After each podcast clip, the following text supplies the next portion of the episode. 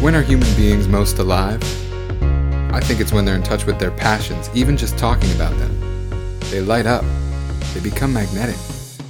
This show will activate those magnets and switch on those lights, with guests sharing what they love and kindling our curiosity.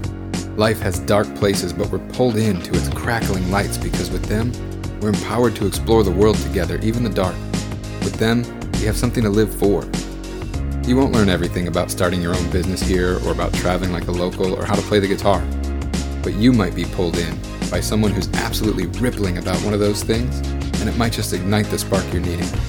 They say everyone we meet has something to teach us, so let's learn from them here. Welcome to where we're most alive right now.